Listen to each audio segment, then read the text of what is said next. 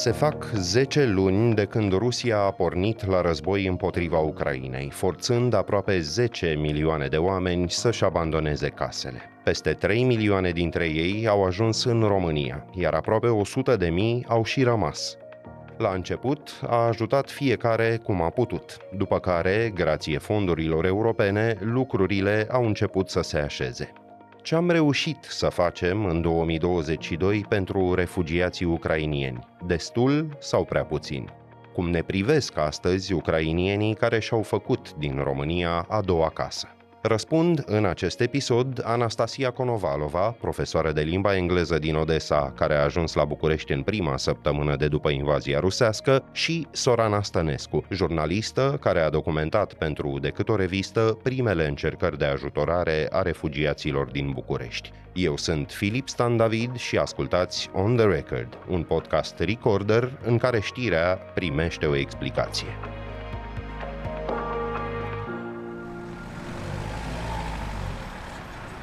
E decembrie 2022, iar știrile despre războiul din Ucraina nu prea mai lasă speranța vreunui armistițiu.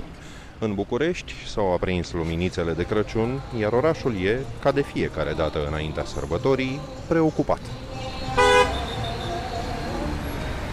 Veștile de pe front nu par să mai sensibilizeze prea multă lume și totuși, printre noi, sunt oameni care trăiesc aici, dar cu gândul mereu acolo.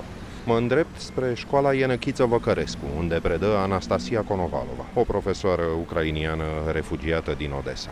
De 10 luni, Anastasia animă mai multe huburi educaționale, unde învață în limba lor sute de copii ucrainieni. iPad pe imeni Grușa și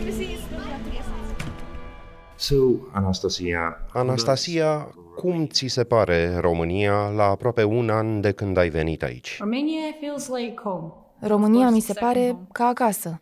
Sigur, ca a doua casă. Dar sunt destui care se întorc în România din vest, unde plecaseră căutând o viață mai bună. Iar aici găsesc oameni mai buni.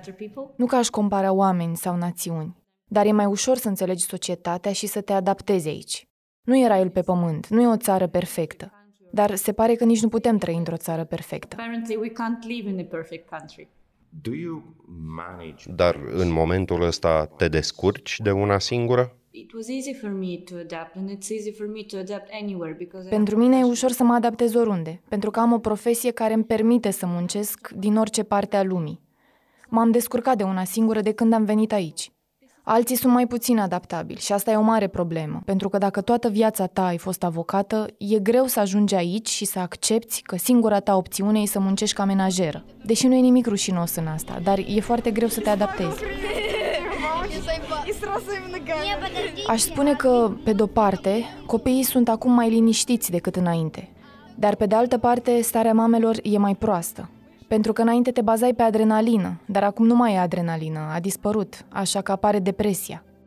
Oamenii refuză realitatea, ne tot spunem o să ne întoarcem acasă. Nu e nevoie să învățăm românește sau să ne găsim de lucru. Lumea nu se vede trăind aici pe termen lung, de ce ar face asemenea eforturi?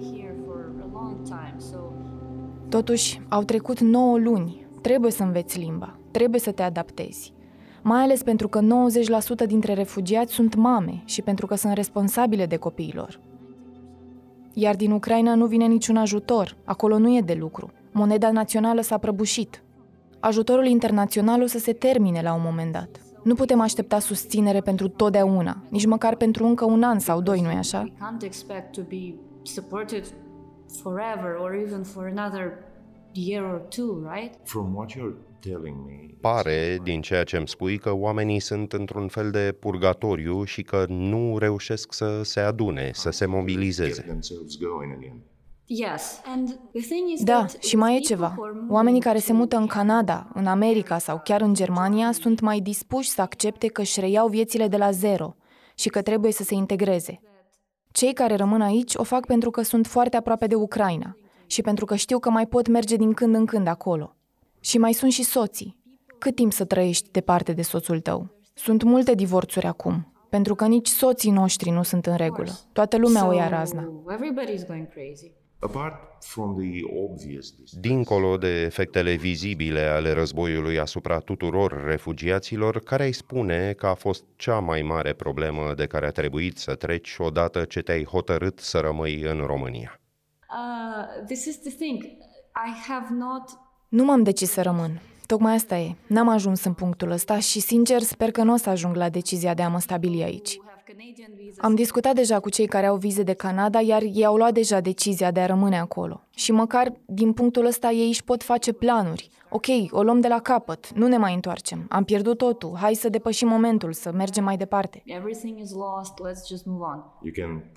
Își pot imagina viitorul. Iar eu chiar sunt norocoasă, pentru că măcar am o slujbă, am un contract de muncă. Sunt aici până la vară și apoi mai vedem. Cei mai mulți își spun că rămân aici cât durează programul de cazare gratuită, cât timp încă mai au bani. Iar alții se întorc din Ucraina. Am fost și eu acolo și am petrecut două nopți într-un apartament înghețat. Nu e nimic altceva în afară de frig și întuneric. Iar asta te scoate din minți, te înnebunește, pentru că e vorba de ceva atât de comun, cu care ne-am obișnuit de la naștere. După aceea se pornește alarma antiaeriană și îți spui, a, foarte bine, dacă mă bombardează, nu-i nimic, asta e. Apropo de condițiile de locuire, rămân refugiații din Ucraina în general în același loc sau se tot mută? Cei mai mulți stau în case înscrise în programul de cazare gratuită. Depinde de situația în care se află. Unii au probleme cu proprietarii și hotărăsc să se mute, alții le fac probleme proprietarilor și li se cere să se mute. Numai în haburile școlare de care mă ocup eu sunt 470 de copii. Am verificat lista în septembrie. Tot atâția erau. Doar că 30% dintre ei se mutaseră deja. De exemplu, familia trăiește în București, dar părintele găsește de lucru altundeva, așa că se mută. Sau le vin rudele din Ucraina, așa că le trebuie un apartament mai mare. Se întâmplă și asta. The response to Ukrainians is so unfairly good. Felul în care sunt tratați ucrainenii e nedrept de bun. Refugiații sirieni trăiesc în corturi. Noi trăim în apartamente minunate, ba chiar primim bani pentru mâncare. Suntem privilegiați de-a dreptul și nu e corect. Mă tot gândesc că eu aș fi putut trăi într-un cort, că mie nu mi s-ar fi permis să muncesc sau să mă integrez. Aici povestea e invers. Societatea ne vrea integrați, dar noi nu prea vrem. Și eu am mare noroc că pot munci. Dar închipuiți-vă că nu faci nimic. Cu cât petreci mai mult timp nefăcând nimic, cu atât mai greu ție să faci ceva. Cam așa e firea omului. Însă donațiile se împuținează. Au cum să treacă oamenii aceștia de iarnă fără probleme? You can't expect and you can't ask Adulții care sunt capabili de muncă nu se pot aștepta la produse sanitare gratuite toată viața. Se organizează târguri de joburi, există cursuri de limba română și grupuri de sprijin. Așa că tot mai multe mame au reușit deja să-și găsească de lucru cu ajutorul comunității. Și nu doar al comunității de români, ci și de ucraineni. Avansăm, numai că durează. Să vă spun cum facem cu copiii. Curățăm pădurile, de pildă iar zilele acestea facem pachete care se distribuie apoi vârstnicilor din România. Nu din cauza că vreau să arăt cât de buni suntem, ci pentru că vreau să le arăt copiilor că pot să și ofere, nu doar să primească. E foarte important în cazul oricui, dar mai ales în cazul celor mici. Înțeleg, deci, că e vorba în primul rând de o problemă intracomunitară. Pare că oamenii nu se simt de-ai locului belonging, maybe. Well, of course we don't Sigur că nu suntem de locului, pentru că nici nu vrem să fim. Dar nu poți să fii oaspete pentru prea multă vreme într-un loc fără să aduci și tu ceva în schimb. Și nici nu trebuie să fii de-al locului, dar trebuie să te integrezi. Nu vorbesc despre asimilare, sunt lucruri foarte diferite. Nu trebuie să devii român. Copiii tăi nu trebuie să se transforme în România, așa ceva nu se poate. Dar trebuie să te apuci de muncă, să plătești impozite și să aduci beneficii societății. You know, start working, paying taxes and bringing benefit to the society. You can't get help forever. Crezi că vei fi nevoită să te stabilești aici pentru mai multă vreme, să zicem pentru un an, doi? I nu știu. M-am întâlnit cu o mamă din Herson, care este acum un oraș liber, dar pe care nenorociții ăia l-au distrus înainte să plece. Nu mai e nimic acolo. M-am întâlnit cu mama aceea și îmi spune, noi ne întoarcem în Herson, aproape sigur ne întoarcem până la primăvară. și mă întreb ce tot îndrugă acolo, după care îmi zic, dar nu tot așa fac și eu? Sunt din Odessa și îmi spun că orașul e în regulă și că o să mă întorc acolo, dar războiul nu s-a terminat. Eu sunt genul de om care speră să-i fie bine, dar care se așteaptă la ce e mai rău. De aceea copilul meu merge la o grădiniță românească. Ținem toate sărbătorile românești. Discutăm despre ele, le explicăm copiilor. Copiii ucraineni cred că știu mai multe despre sărbătorile românești decât știu cei ai românilor.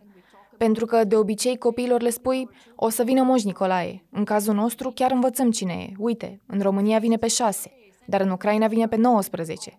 Nici nu-ți poți închipui cât de greu e de explicat. Dar ne spunem că facem asta doar ca să se dezvolte copiii. Pentru creier e foarte bine să știi mai multe limbi, să devii bilingv și așa mai departe. Însă, în același timp, ne gândim și că, dacă va trebui să rămânem aici, o să ne fie de ajutor. Dar rudele și prietenii tăi din Odessa se gândesc să plece, poate chiar în România? Cei care au rămas, chiar au rămas. Bărbații nu pot pleca, așa că cei care au vrut să o facă, au făcut-o deja. Tata n-ar pleca niciodată. Are 67 de ani și chiar a vrut să se înroleze. Slavă Domnului că i-au zis că e nebun și că l-au lăsat să plece. Cea mai grea decizie pe care am luat-o eu a fost să plec. Când pleci, prețul pe care îl plătești e sentimentul de vinovăție. Nu faci destul, ți-ai părăsit țara, e un preț imens. Când discut cu prietenii din Ucraina, eu știu prin ce trec ei, iar ei știu prin ce trec eu. Nimeni nu-și închipuie că, odată plecat în străinătate, ai scăpat, ești în regulă. Nimeni nu e în regulă. Dar am avut timp în aceste luni să arătăm cu toții și calitățile pe care nimeni nu le aștepta de la omenire. Aici, românii ne ajută să nu vedem doar atrocitățile și cruzimea războiului, ci și omenia, cu o mare. humanity from the capital,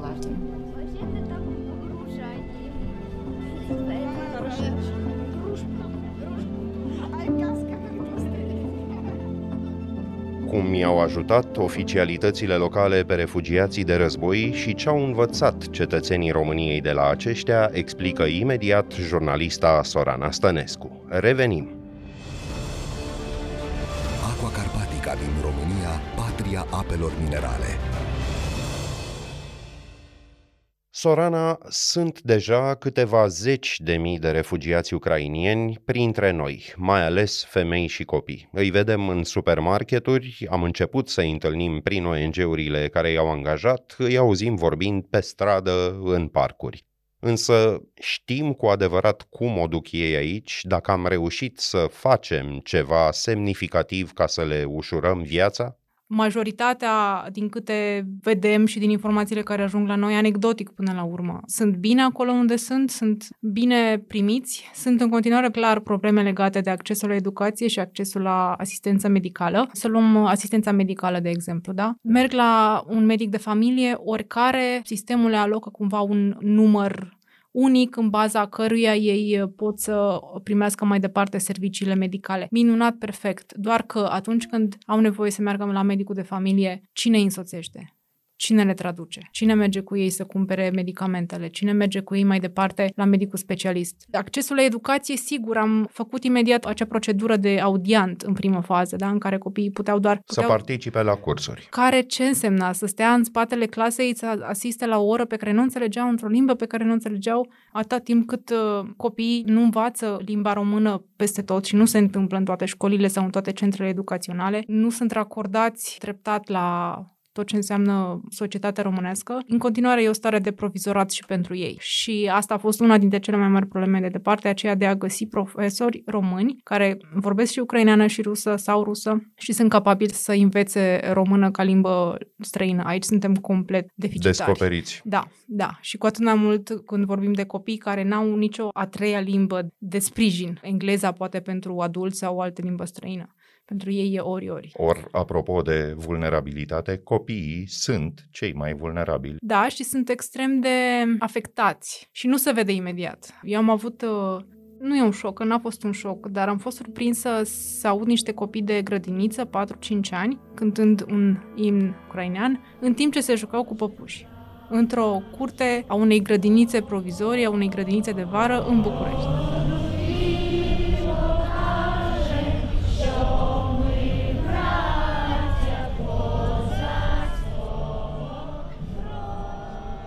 Știm, de pildă, ce se întâmplă cu acei copii care au trecut de unii singuri granița neînsoțiți? Are vreo instituție o evidență a lor sau a căzut fiecare în sarcina vreunei direcții județene de protecție a copilului? Nu am văzut vreo centralizare. Au intrat atâția copii neînsoțiți și cinci sunt la Bihor și șapte la Iași și sunt la adresa asta și sunt în grija X și Y și fac următoarele lucruri. N-am văzut asta. Sper că există. Sper din suflet că există. Procedura cu ei era clar că trebuiau luați în evidență și asistați de asistenții sociali de la direcțiile de sector sau locale.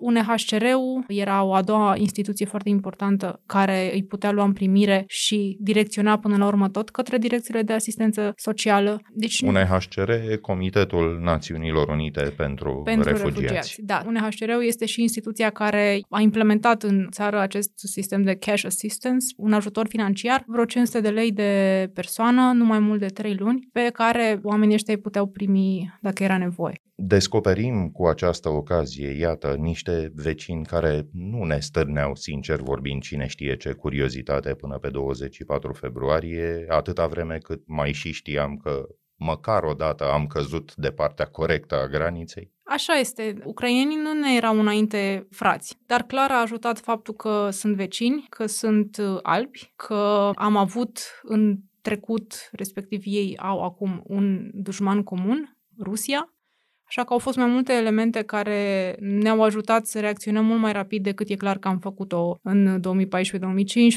2014-2015 sau mai recent chiar cu refugiații din Siria. Acolo nici pe departe n-am dat dovadă de aceeași uh, solicitudine. Ba din potriva, atitudinea rasistă până la urmă e acolo, în continuare. Nu mă pot opri din a mă întreba cum ar fi fost dacă ucrainienii erau musulmani.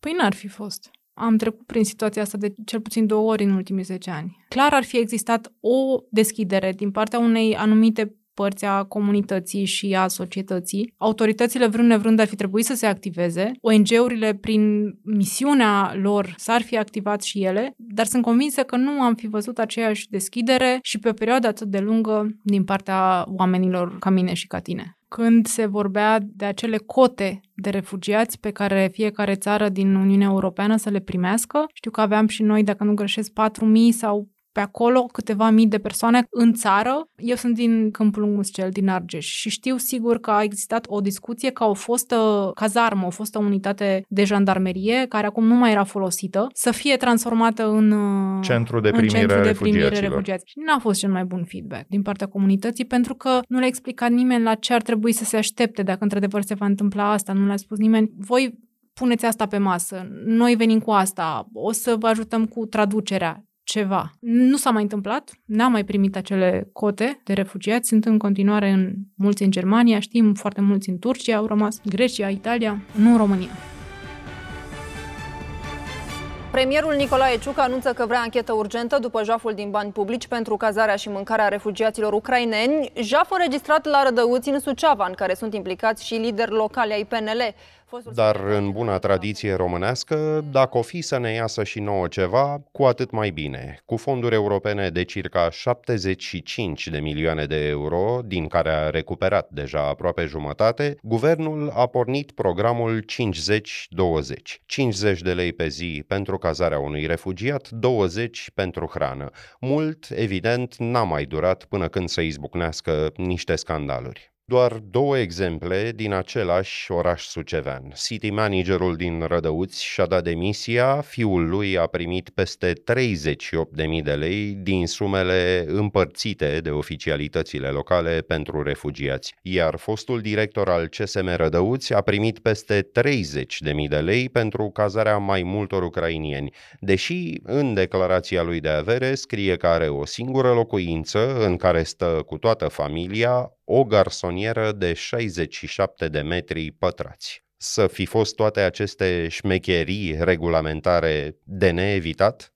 De neevitat complet nu cred că ar fi fost posibil și nu cred că ar fi fost posibil în nicio țară și în nicio societate, pentru că nicio societate nu este perfectă și 100% din populație să fie onestă. Nu, să fim serioși. Ne-am fi dorit, ar fi fost drăguț să nu fie atâta speculă atât de multă lume să nu folosească acest mecanism ca o metodă nu de îmbogățire până la urmă, cât de valorificarea unei locuințe pe care o au, nu o folosesc și de pe care pot lua bani mulți într-o perioadă scurtă. Pe de altă parte, e legal? E. Unde tragi linie? De cine depinde ca ciupeala asta să nu se întâmple? Cred că depinde de mine și de tine care avem locuința aia liberă și depinde de valorile noastre, nu? Și de cât de unești suntem.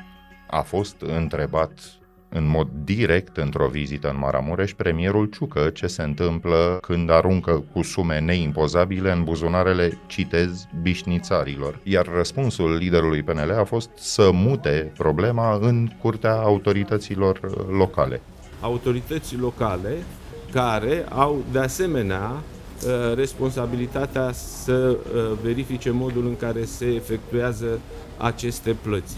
Ne cere deci generalul Ciucă să-l credem pe cuvânt că guvernul e plin de bune intenții, dar, după cum spuneai, nu e problema tocmai regula de bază, nu permite tocmai ea ca unii să exploateze suferințele oamenilor? Ba da, și asta se întâmpla chiar de la început. Dar se întâmpla așa, DGAS-urile aveau niște spații disponibile, dar care clar erau spații comune și ofereau un anumit grad de confort. DGAS-uri, de, direcțiile, direcțiile de asistență de asist... socială din fiecare județ și evident ex, din București și Ilfov. Exact. Mai existau sălile de sport ale școlilor și au mai fost zeci de mii de persoane care în prima fază și-au pus la dispoziție casele, înainte chiar să apară această posibilitate de a primi și bani pentru asta și care se treceau pe tot felul de liste ale ONG-ului nu știu care, pe grupul de Facebook nu știu care și pe grupul de Telegram nu știu care, doar, doar vine cineva și la ei acasă, doar de aia și-au pus la dispoziție casa și serviciile și cu cele mai bune intenții. Statul român n-a spus niciodată,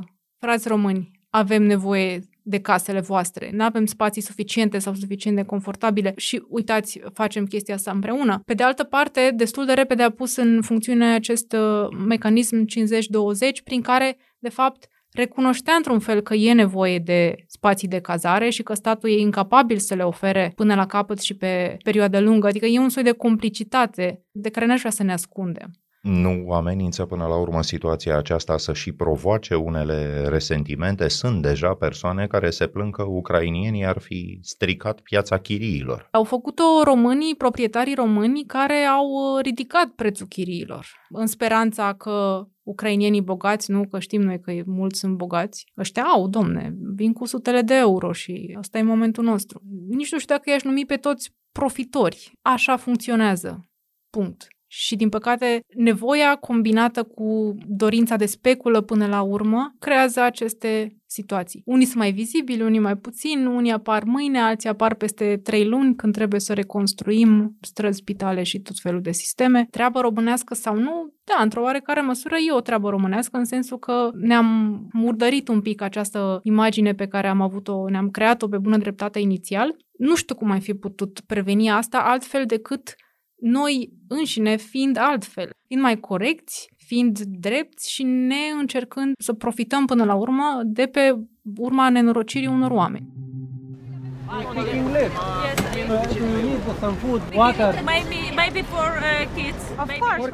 Să ne amintim și cum a pornit totul. Spre sfârșitul lui februarie, începutul lui martie, în mod brusc, au început să se umple vămile și gările de refugiați. Pampers. Șervețele umede, dezinfectat. Te-ai numărat printre acele persoane care au uh, sărit repede, foarte repede în ajutor. De ce? Noi la DOR ne activaserăm, bineînțeles, ca jurnaliști, ca redacție, încercam să acoperim războiul din cât mai multe unghiuri posibile și, evident, unul dintre principalele subiecte erau tocmai miile acestea de oameni care treceau granița și miile de români de partea cealaltă care îi ajutau într-un fel sau altul. De când sunteți aici? Păi de vreo două ore. Și ce v-a impresionat cel mai mult din ce ați văzut? Copiii trași de mână ca niște valize. Tristețea lor, faptul că unii dintre copii refuză darurile, sunt atât de marcați de război încât uh, nu le mai trebuie absolut nimic. Și eu tot scriam, scriam despre asta și citeam și stăteam noaptea și scrollam pe acel uh, grup de Facebook Uniți pentru Ucraina. Acela e cel mai mare de departe, dar clar sunt și altele După care, când am prins puțin timp liber, am zis, ok, stau la 2 km de gară, sunt fix două stații de metrou, nu pot să nu mă duc acolo și doar să scriu despre oamenii ăștia. În plus, eu am studiat rusă, am făcut șapte ani de rusă, care mi-a plăcut. Și atunci am zis, ok, am și acest minim avantaj, trebuie să mă duc acolo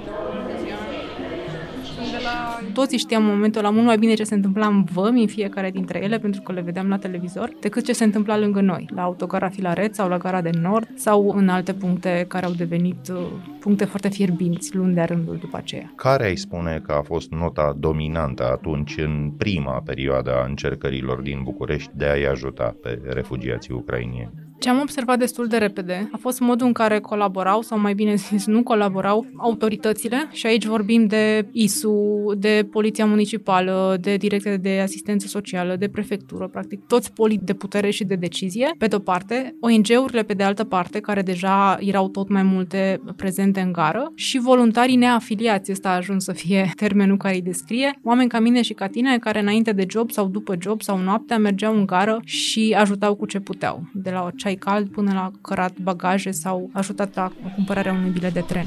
Deci, doamna, avea bilet în Constanța. S-a dus acasă, e gata să plătească orice, a explicat situația care e, că a pierdut trenul da. și a încercat să vorbească cu el să-i dea alt bilet, că e gata să plătească și a început să strige la ea că nu-i dau alt bilet. Dacă poate să-mi dea biletul și actul, încă mai târâi cu mine acolo, mă duc eu și rezolv direct, okay. dacă e de acord. Așa, dați-mi mie biletă haos, adică. Da, pe cât de bine vedeam că lucrează ONG-urile și ISU în anumite vămi, pe atât de mare era haosul în gară. Nu exista niciun fel de coordonare, nu exista un traseu clar al oamenilor ăstora, ce se întâmplă odată ce au coborât din tren. Singurii prezenți acolo de la început până târziu spre sfârșitul verii, dacă nu chiar și în toamnă, au fost cei de la Direcția de Asistență Socială a Municipiului București, care efectiv s-au postat pe peron, rolul lor fiind acela de a înregistra pe cei care nu aveau unde să plece imediat și voiau să rămână cel puțin o perioadă în București și aveau nevoie clar de cazare și asistență imediată, îi înregistrau, după care îi conduceau în centre pe care ei le aveau unele mai potrivite pentru mame cu copii mici, altele pentru bătrâni, situații După diferite. Caz, exact. Evident. Ei erau oia care știau ce fac. Mult timp a fost așa și în jurul lor foarte mulți care voiau să ajute. Salut, Marius! Irina Mantescu, sunt cu inițiativa Mame Ajută Mame. E numărul tău în tabel disponibil pentru o cazare posibil pe termen lung, dacă am văzut corect? În ea, Lomița. Am înțeles. Și iar avea acolo o cameră a lor. Mersi mult, te anunț. Pa. De la această primă etapă de haos absolut, s-a trecut destul de repede la o etapă de suspiciune combinată cu orgoliu, i-aș putea spune la un moment dat. De toate părțile, De toate, de departe, de toate părțile, da. Și părea că nimeni nu vede. Unele lucruri se repetau, dar era evident că nimeni nu știa cei cu translatorii ăia și când vin, când pleacă, unde găsesc unul. Nimeni nu știa cei cu voluntarii, câtă mâncare a adus, cine. Și asta a rămas până la sfârșit, din păcate. Apropo, după atâta vreme, îți pare că România ar fi capabilă să mai facă față unui val de refugiați din Ucraina? Cred că da, cu puțină bunăvoință, o încredere mai mare pe care să ne acordăm unii altora, voluntari ONG-urilor, ONG-urile autorităților și invers, cred că da, se poate. De bine, de rău, acum există niște mecanisme in place. Există o procedură, cine pe cine sună, știm câte locuri sunt disponibile unde, de exemplu erau 10.000 pe București, mai erau vreo 2.000 în Ilfov. Lumea știe ce are de făcut, sper că știe și să nu mai repete anumite greșeli.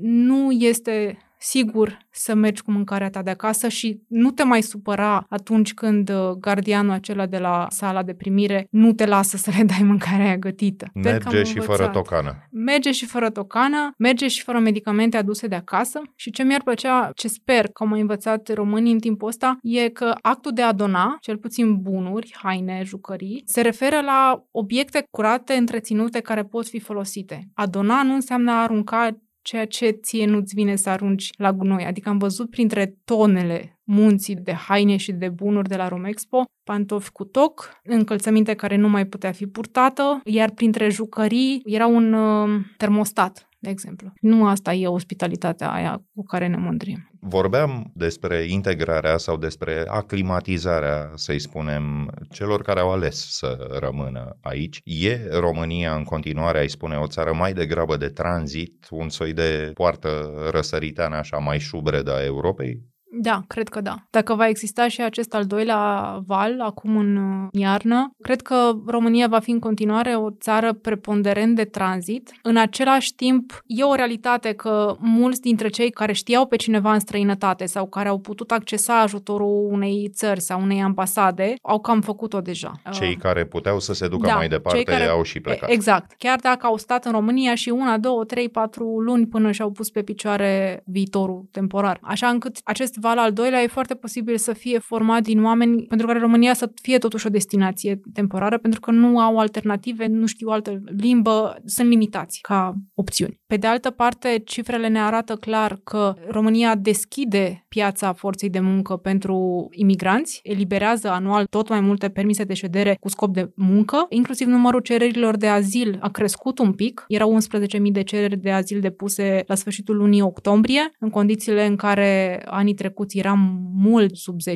Deci vedem că se întâmplă. Nu știu dacă inițiativa ne aparține, nu cred. Politici statale de atragere eventuală a refugiaților și a migranților, categoria mai largă, există, tot avem spor demografic negativ, mare nevoie de forță de muncă, n-ar putea la o adică România să caute în imediata vecinătate, eventual printre comunitățile de români?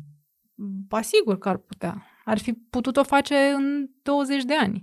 N-a făcut-o. Odată când ne-a luat foarte mult timp să ne dăm seama că avem o problemă a forței de muncă, au plecat toți uh, lucrătorii și toți specialiști în anumite domenii. Pe de altă parte, nu cred că avem în momentul ăsta o politică coerentă de atragere a forței de muncă de oriunde. Că vedem tot mai multe persoane din Asia care fac uh, livrări sau că vedem foarte multe bone tot din Asia în parcul Bordei, dintr-una din cele mai bogate zone ale capitalei, e foarte adevărat. Dar asta nu înseamnă că avem o politică în sensul ăsta. Cu ce îi atragi? Cu salariu minim pe economie de 1500 de lei net, când coșul minim e cel puțin dublu? Cu ce îi atragi? Inclusiv, hai să ne gândim la viața socială, că nu e totul despre bani. Unde merg oamenii ăștia? Câte lucruri se întâmplă la noi într-o limbă de circulație la care ei să aibă acces? În uh, centrul de primire al Carusel, care și-a transformat adăpostul de noapte într-un centru de primire pentru refugiați, am întâlnit o doamnă care fusese ghid într-un muzeu în Odessa, parcă. Nu avea copii, o doamnă care și-ar fi dorit să rămână aici, începuse deja să facă cursuri de română și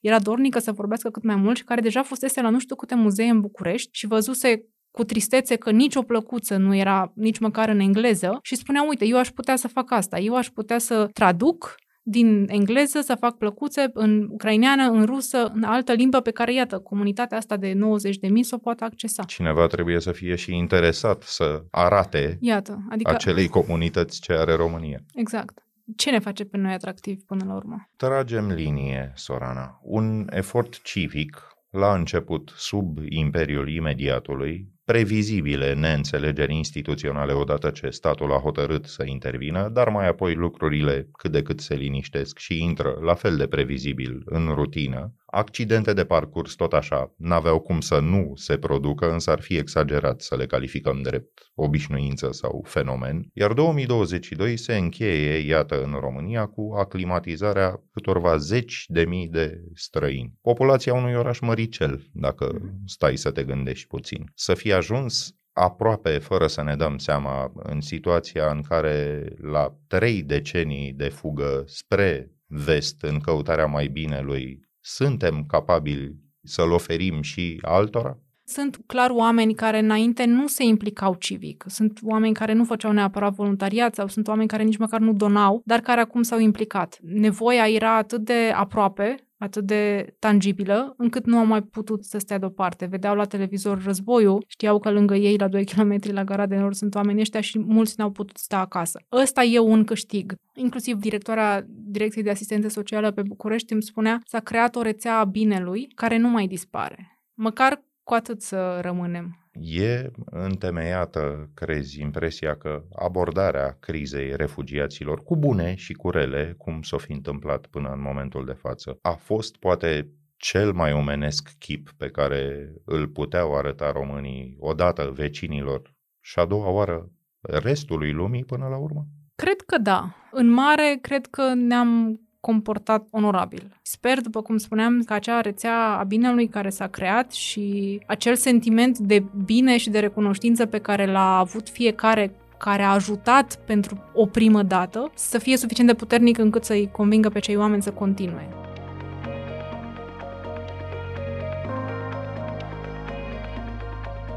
Ați ascultat On The Record, un podcast săptămânal produs de Recorder și susținut de Unicredit Bank. Dacă informațiile v-au fost utile, ne-ar bucura să dați de veste unui prieten. Suntem de găsit pe toate aplicațiile importante de podcast și pe canalul dedicat de YouTube. Ca să nu pierdeți niciun episod viitor, nu uitați să dați subscribe. Sunt Filip Stan David, ne auzim din nou anul viitor într-un nou sezon On The Record.